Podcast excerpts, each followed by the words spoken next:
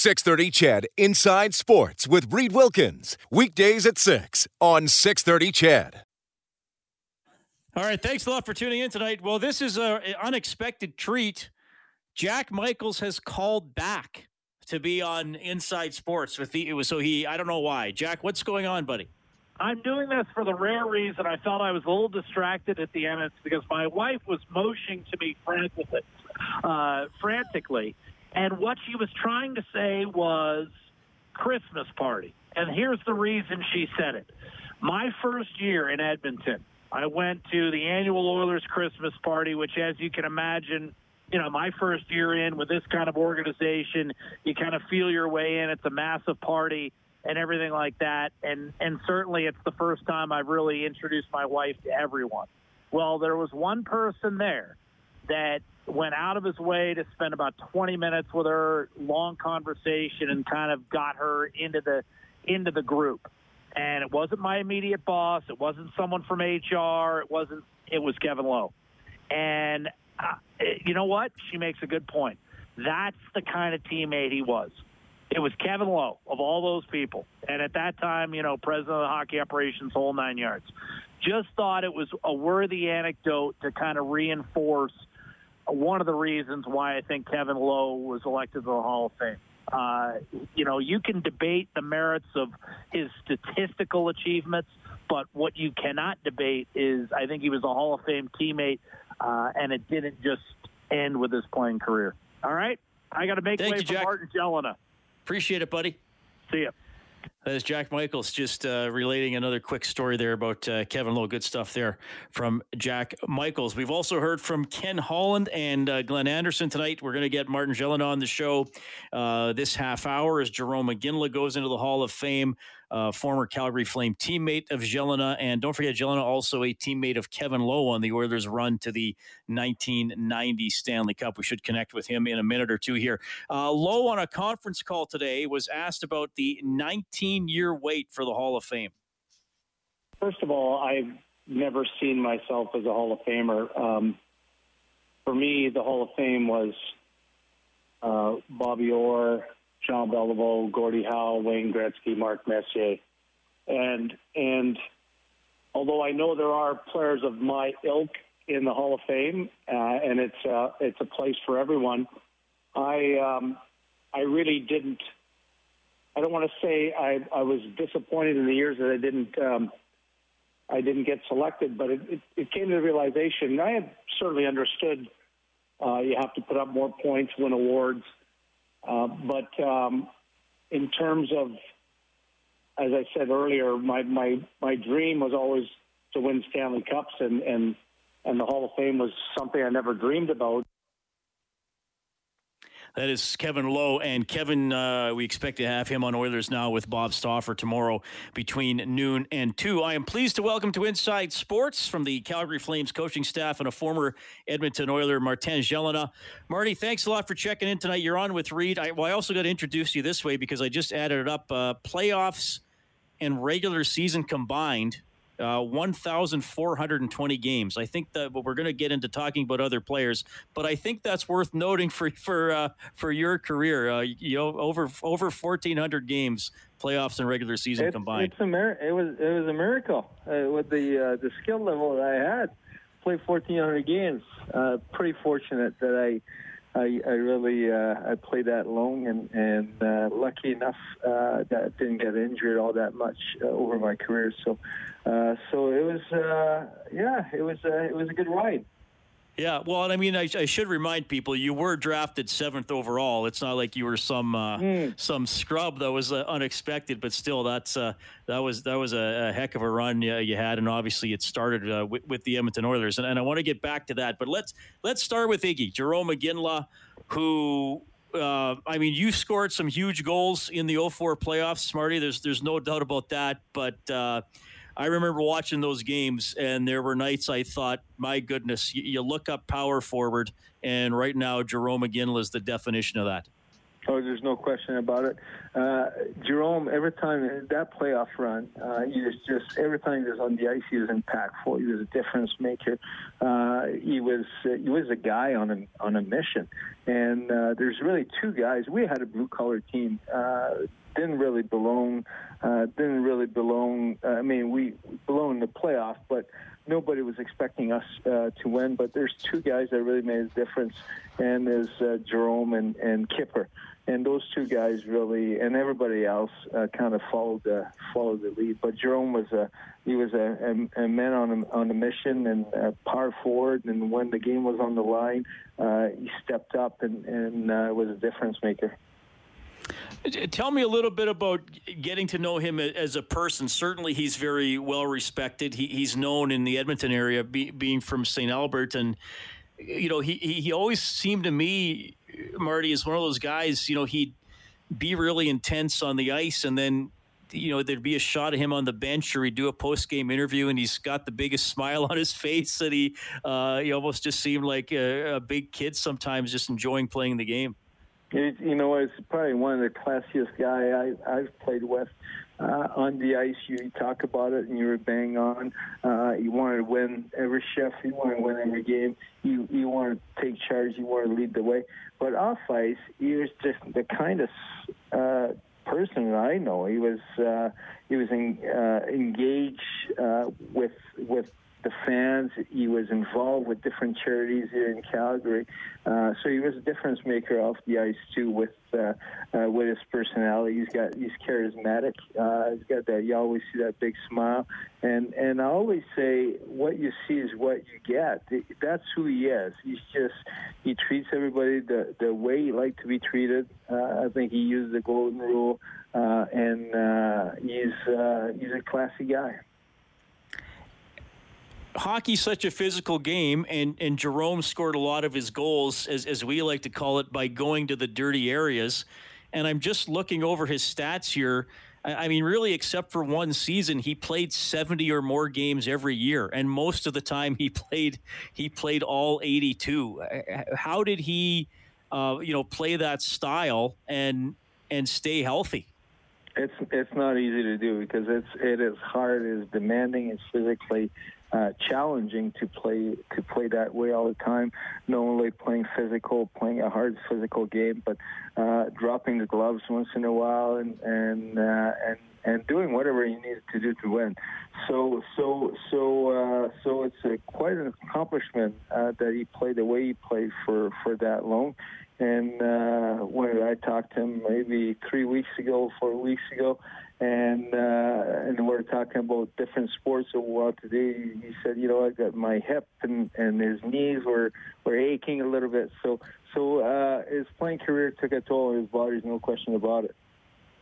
Martin Gelinas joining us tonight on Inside Sports. Jarome Iginla, who uh, was a teammate for a couple years with the Calgary Flames, will be going into the Hall of Fame. From an Oilers angle, Ken Holland, for his years as GM in Detroit, will go in, and Kevin Lowe, the Oilers' all-time leader in games played, will go in in November as well. And uh, Marty, when when I reached out to the Flames to see if we could get you on tonight, I you know, figured Jarome would have a pretty good chance to go in. I, I, wasn't so sure about Kevin Lowe, but now I get a chance to ask you about that as well because you were a, a young, energetic player who made some pretty important contributions in uh, in 1990 on a, on a veteran team with players like Kevin Lowe who had who had been there before. What do you remember about being Kevin's teammate, especially during that 1990 run? You know what? Uh, there's, there's, uh, you know, at that time I couldn't, I, I couldn't speak English, and Kevin could speak French, uh, and and there's always people that you gravitate and and that you know they're gonna help you out, and and uh, Kevin did that to me. He was. Uh, he was always uh, he was always there for, for me. He was all, always uh, helping out. So so that shows you that it's the type of person and and and that's the type of leadership that Kevin Lowe has. Uh, it's always uh, I was listening to your interview before. It was always about winning, and it was always about the team with Kevin.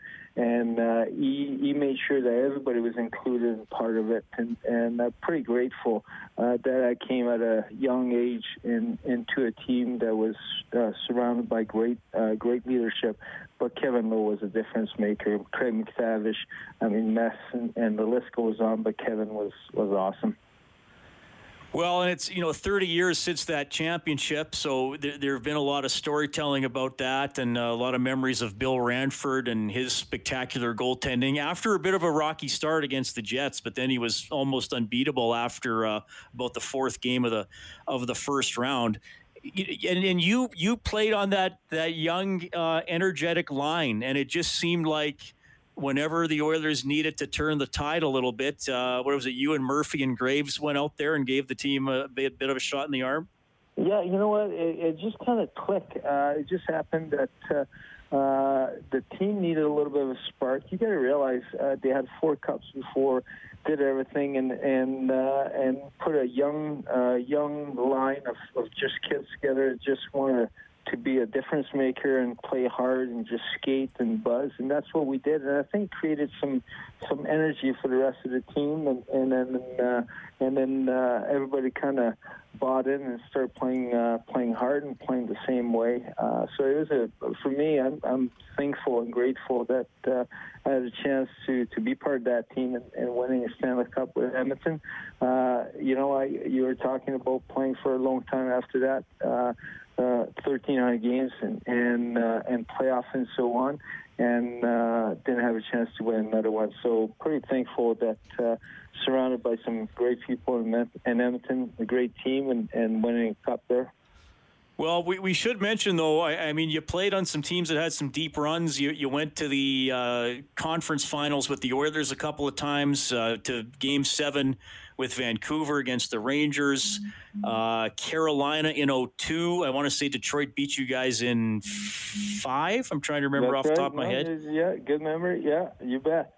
And, and then also the, the game seven with the Flames. So uh, you know you didn't quite get as many rings as you would have liked, but you played on some some pretty special teams. And uh, I, I, who who was? Let me ask you this: Who was the of the other three teams you were with, the Canucks, the Hurricanes, and the Flames?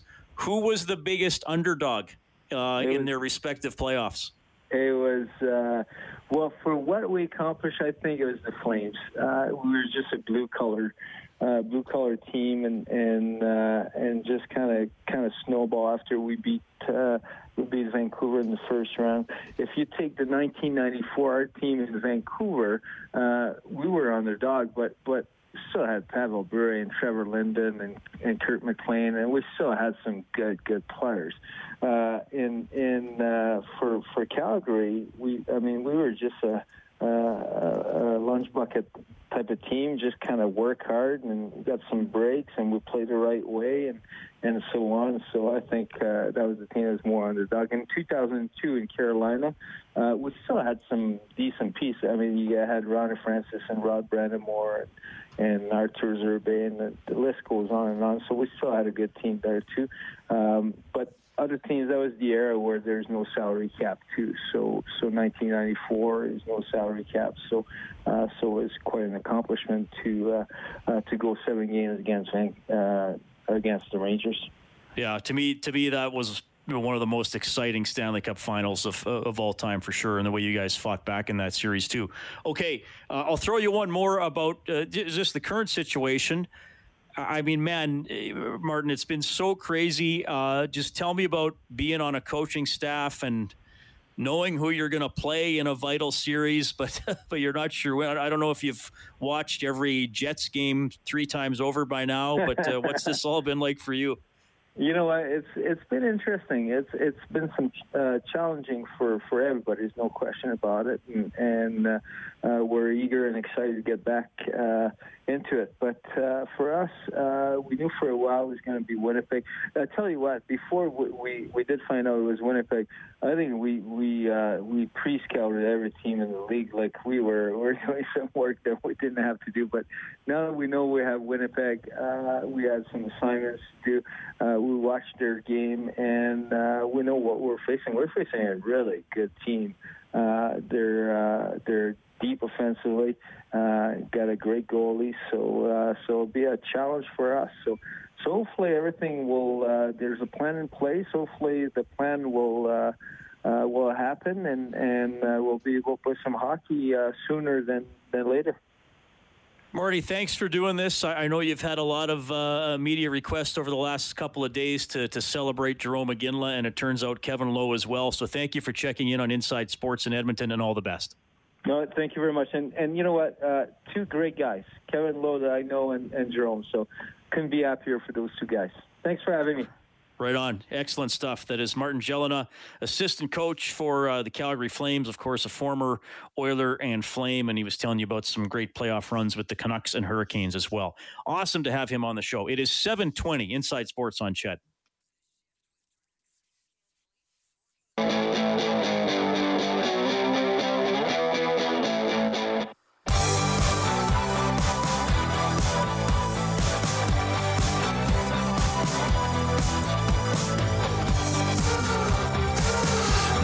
Flames assistant coach Martin Gelinas on the show. Speaking of the Flames, the construction on their new arena will begin next August. $550 million project in Calgary. The city and the Flames are going to split the cost, and it is scheduled to open in May of 2024. Several players and staff members of the Blue Jays have tested positive for COVID 19. Some other uh, big leaguers testing positive as well. They're going to start their training camp one week from today.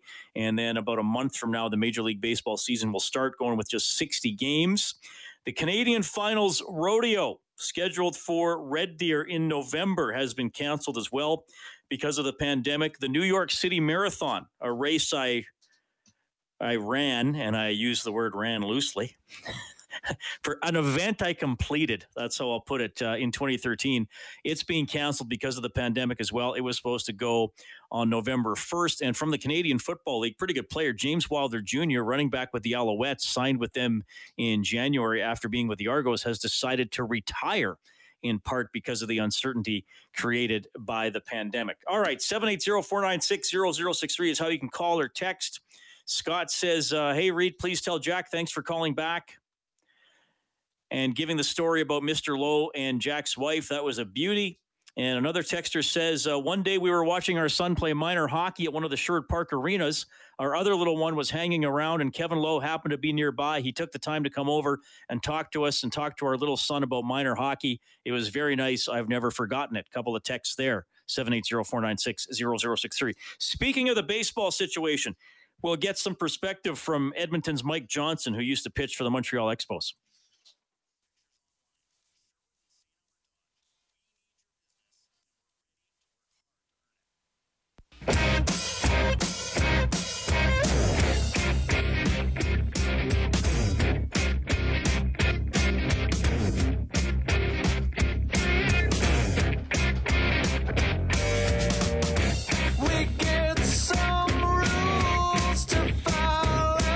Rock song of all time. There, I said it, Kellen. I agree. It's a beauty. What year was this? 2002. 2002. There we go. For yep. people who say I only listen to 80s rock. Queens of the Stone Age, no one knows, uh, and that is, I believe, is off Songs for the Deaf. Mm-hmm. Uh, I that and that would be, uh, I would say, one of my top ten favorite albums of all time. So there we go. 780-496-0063 is the number to call or text. Ken Holland going into the Hall of Fame, as is Kevin Lowe, Jarome Iginla, Edmonton connections there, Marian Hossa, Doug Wilson, and Kim St. Pierre, also part of the class of 2020. Uh, Daniel Alfredsson, Theo Fleury, Alexander Mogilny, some of the bigger names who uh, will not be inducted in November. Hall of Fame weekend tentatively scheduled for November 13th to 15th. And of course, a lot of things are tentative as we take you through the pandemic. And that includes that, uh, you know, we're still waiting to see what the hub cities will be in the NHL. Vancouver had been looking pretty good, but a lot of reports today that Vancouver dropping down the likelihood of being a hub city. Uh, Thomas Drance tweeted about an about an hour ago. He covers the Vancouver Canucks for the Athletic Vancouver. Here's what he tweeted.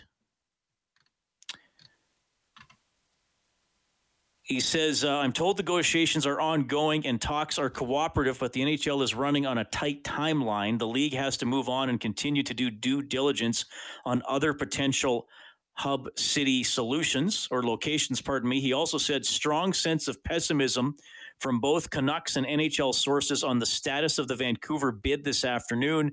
Positive test protocol snag was encountered Tuesday afternoon. Disagreement is in the details, but this is complex stuff and could be insurmountable. So, what if there is a positive test within the bubble? The NHL sounds like would want one thing, and uh, perhaps the uh, the the uh, health officials in Vancouver and BC would want something else. So, uh, th- I mean, there's going to be a Canadian city. Could there be two? Could it be Edmonton and Toronto? Is is Vegas still a lock? Certainly, some areas of the United States are, are having issues with cases going up. It was interesting to get Glenn Anderson's perspective on the pandemic, where he is in Florida as well. He said he has his own rules that he sticks by, and he wears the masks and gloves when he goes out. And uh, I think he said 5,000 new cases today in Florida. And he said a lot of people between the ages of 25 and 35 are getting it. You know, clearly it's it's more under control in Canada, and we want to keep it that way. But that's uh, that's and and this changes. I mean, we had Chris Johnson on the show on Monday from Sportsnet, and he said he thought Vancouver and Edmonton were ahead of Toronto when it came to a possible Canadian location. Now it looks like that uh, Vancouver has dropped down a little bit. So something we will keep following, and we could see hub cities before the weekend. All right, uh, there won't be hub cities in Major League Baseball. They may have to use neutral sites at some point, though, but they are going to get back at it. To discuss that, Edmonton owned, uh, or the uh, from Edmonton, lives here in Edmonton. That's what I've tried to say. that he pitched in the bigs, including a few seasons with the Montreal Expos. It is our buddy Mike Johnson on the line. Mike, welcome back to the show. How are you doing? Good, Reed. How are you? I'm doing very well. It's always great to catch up with you. We've talked baseball a lot over the last few years. We've never talked about the prospect of a 60 game season. Uh, man, chopping over 100 games off the schedule because of the pandemic and, and some disputes going back between the owners and the players. Tell me about your view on deciding to go with a season length that's so shortened. Yeah, I mean, there's not much kind of choice in it. Um, I mean, obviously, it would have been a lot better if the negotiations between the Players Association and the owners went a little bit better and a little smoother, but it is what it is, and they got people in place to try and look out for each other's best interest. And I guess the good news is, is any type of schedule right now, based on the circumstances in the world, is is better than none for sure. So these people get to enjoy what they're kind of used to norm like a little bit of normalcy watching some games on TV and not only baseball but hopefully basketball and hockey here soon too. Yeah, two other sports that are, are hoping to get going in, in late July or early August. Have you ever thought about like putting yourself in the shoes of a player who's going through this right now? I mean, as a pitcher, you, you, you know, you get ready and you're used to getting out there every fifth or sixth day and starting, and now it's just been waiting and waiting and waiting. Have you have you thought like, man, what what have I been doing going through something like this? Um, well, I mean, that's this is kind of their these guys' jobs. Um, they sh- should be throwing and and if you kind of watch follow a lot of them on social media they've been throwing they've been hitting and they have the means and stuff to do that and to stay in shape and I don't think I don't think they would have come to any sort of agreement as far as like starting spring training on the first, which is in about a week, and starting the season three weeks after that if the players weren't ready to go. So I think they're pretty confident that that everybody's been doing their due diligence through through the pandemic and uh, and will be ready to go. So hopefully that's the case. So in terms of of the season, like it is so truncated, does that change the way you perceive? The teams that are going to be in the playoffs or whoever you know hits the most home runs or has the best batting average because it's such a decrease from that usual grind of day after day for several months. How do you look at that? I don't know. It's it's going to be a really weird year because well, not only the shortened season, but if you've seen like they've expanded rosters. So I think for the first month you can have 30 guys on your roster. Like that's un that's unheard of. So you're going to be adding pitchers. You're going to be adding pitchers to there. So obviously, I think that's the main reason is you're adding arms because within three weeks you don't have really the time to build guys up. So they're actually building themselves up through the season. So they're going to add some bullpen arm out, bullpen arms there to kind of help with that type workload. But uh, and then after the first month, I think it goes down to 26 after that.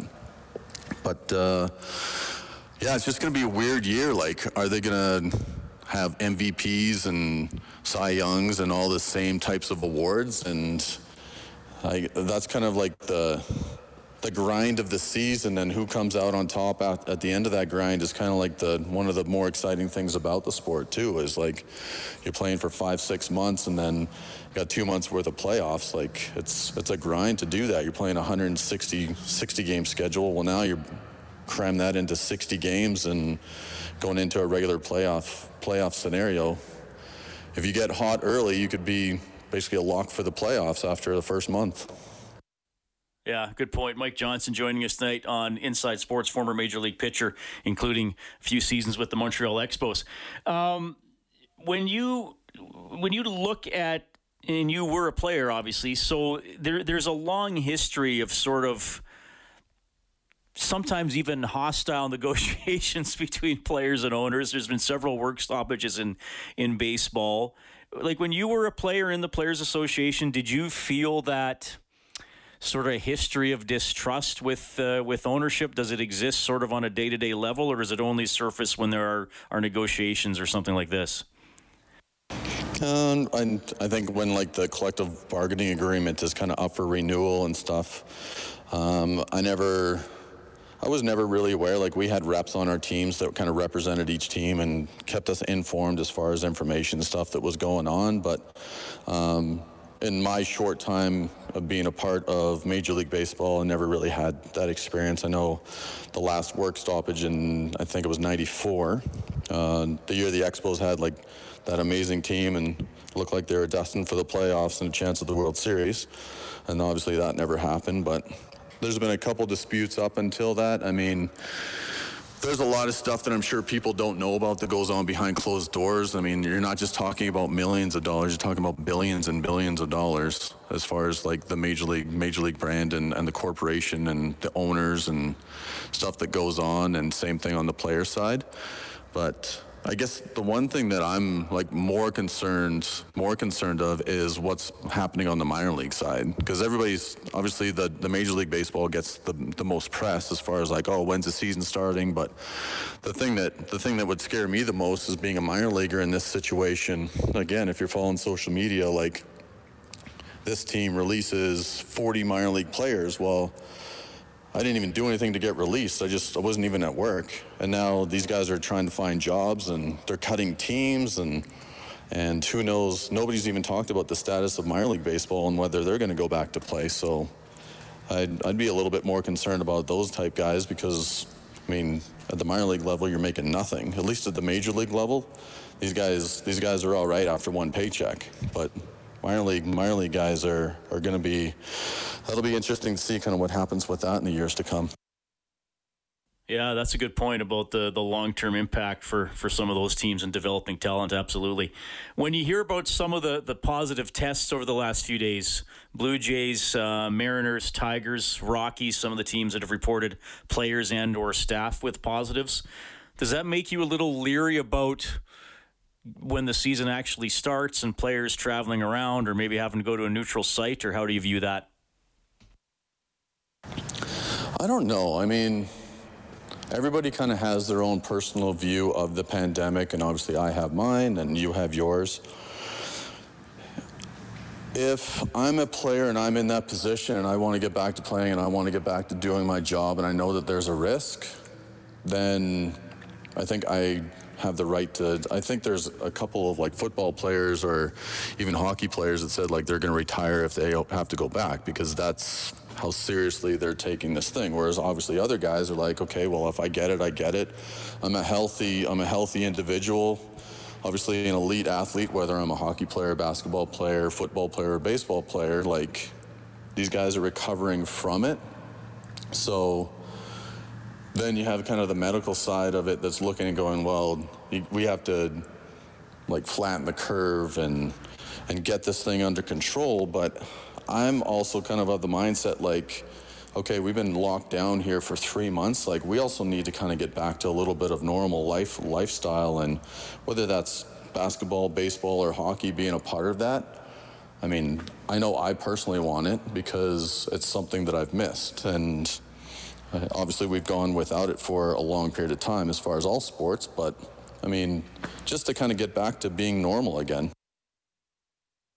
Mike, and I'll, I'll uh, ask you about getting back to normal in what you do currently, Five Tool Fieldhouse. I know we've talked about all the great work you do there.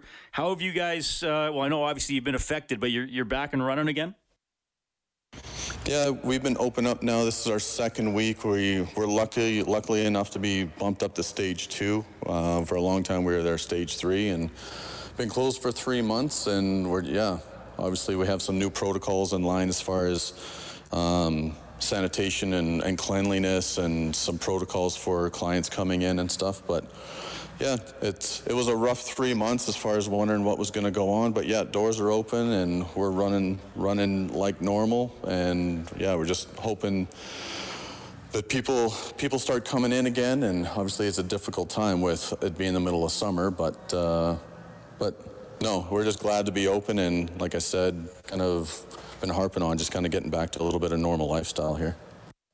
And let people know again where they can find you online and on social media. Yeah, it's 5toolfieldhouse.com, uh, and we're located on the west side, 185 66 104th Avenue Northwest. And yeah, come on down. You can book, book or call uh, through the website, and yeah, come down, hit some balls.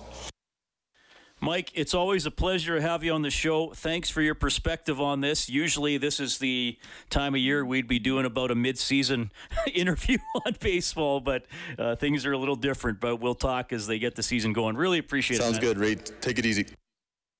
That is Mike Johnson checking in, former big league pitcher, and uh, now runs the 5 Tool field house. He gave you the location there in the West End. Always has an interesting perspective on Major League Baseball. It is going to be uh, very different for baseball. Look, it's going to be very different for hockey, finishing the season potentially in August and September.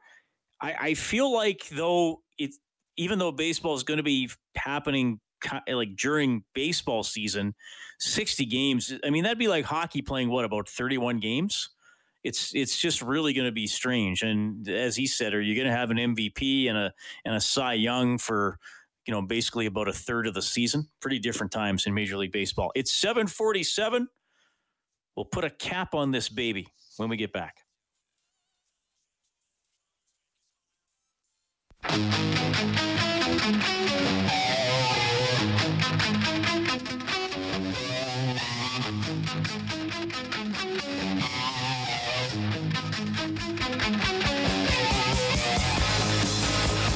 Okay, good to have you along for the ride tonight. We've had Ken Holland on the show, Marty Gelinas, Glenn Anderson, Jack Michaels, Mike Johnson. A lot of fun tonight. Uh, look for Bob Stauffer on Oilers now. Uh, he is planning to have Kevin Lowe live on the show tomorrow, so that'll be cool. Kevin Lowe named to the Hockey Hall of Fame today. Good stuff for him. Uh, Ken Holland, Jarome Iginla, Doug Wilson, Kim St. Pierre, Marian Hossa also going in. You can text 780 496 0063. Uh, Michael texting in, and uh, he says, Reed, congratulations to Kevin Lowe for being elected to the Hockey Hall of Fame. It's about more than stats. If it was all about stats, there would never be a defensive player in the Football Hall of Fame. Kevin Lowe was a heart and soul player on those Oilers teams of the 80s and instrumental to their success. That's a text coming in. And uh, another text coming in from Skids O'Toole, who I believe we heard from last night as well. He says, Reed, goodbye baseball. There will not be a full season. They are not going to make it to 60 games. I predict they don't even make it to 30. The situation with COVID in the States is too uncertain, too many cases, too many players are going to get infected. They are going to have to call that season off. That is from Skids O'Toole, 780 496 0063. Always appreciate you chiming in. Fred Stamps scheduled to join us on Inside Sports tomorrow. It'll be cool to catch up with. Uh, one of the best Eskimos of the last 20 years. Uh, we'll also get an update on the Alberta Junior Hockey League, one of the many hockey leagues facing an uncertain future because of the pandemic. I want to get in this clip here. Lanny McDonald is the uh, chairman now of the Hockey Hall of Fame, so he was calling everybody today to let them know that uh, they had been selected. And interesting for for Lanny McDonald to be speaking out about Kevin Lowe because they had so many head to head battles in the Battle of Alberta of the 1980s? First of all, it was never fun to play against Kevin. Uh, Kevin was one of the most reliable defensemen uh, you could possibly imagine. But more importantly, uh, he we all knew that he was the leader of the pack. And Yes, they had Gretzky, they had Kurri, they had Messier, they had Anderson, they had Grant Fuhr. But every time something happened, and we had all kinds of battles between Calgary and Edmonton, Kevin Lowe was in the thick of it. And normally he was uh, the leader of the game, uh, and they were like a wolf pack. And the, that wolf out front uh, was doing a hell of a job of uh, not only when something had to be said or something had to be done on the ice, you knew he was going to start it. That is a little bit from Lanny McDonald on Kevin Lowe. Good stuff there. Uh, just some other uh, notes here. If you missed it earlier, the Canadian Finals Rodeo scheduled for Red Deer in November. This rodeo, of course, held in Edmonton for a long time before heading down the highway. It has been canceled because of the pandemic. There will not be uh, a New York City Marathon this year in November because of the pandemic. James Wilder, CFL running back, who uh, had a couple of pretty good seasons with the Argos, he's going to retire. The construction of the Calgary Flames new arena will start next August, and it's scheduled to open in uh, in May of 2024, and several players and staff members on the Blue Jays have reportedly tested positive for COVID 19. Uh, Charlie Blackmon of the Colorado Rockies, I think we mentioned that uh, last night. He has tested positive as well. So, as uh, the texture Skids alluded to when, when he wrote in, it's uh, not totally going smoothly for Major League Baseball. The uh, caddies for Graeme McDowell testing uh, positive in golf. Brooks Koepka as well. Sorry, have tested positive for the coronavirus. So they have both withdrawn from the Travelers Championship. Novak Djokovic and his wife from tennis, they have tested positive. There was a uh, Djokovic organized a couple of tournaments uh, in Europe. There was not social distancing practiced, and uh, the 17 time Grand Slam champ has apologized online for bringing together a group of players from various countries. All right, that's the lowdown tonight. Get more on 630ched.com, globalnews.ca. Thanks to Dave Campbell, the producer of the show, to Kellen Kennedy, the studio producer. Thanks to Kevin Jesus over at uh, Global Television for helping with some elements of the show tonight as well. I will talk to you at 6 tomorrow. Take care.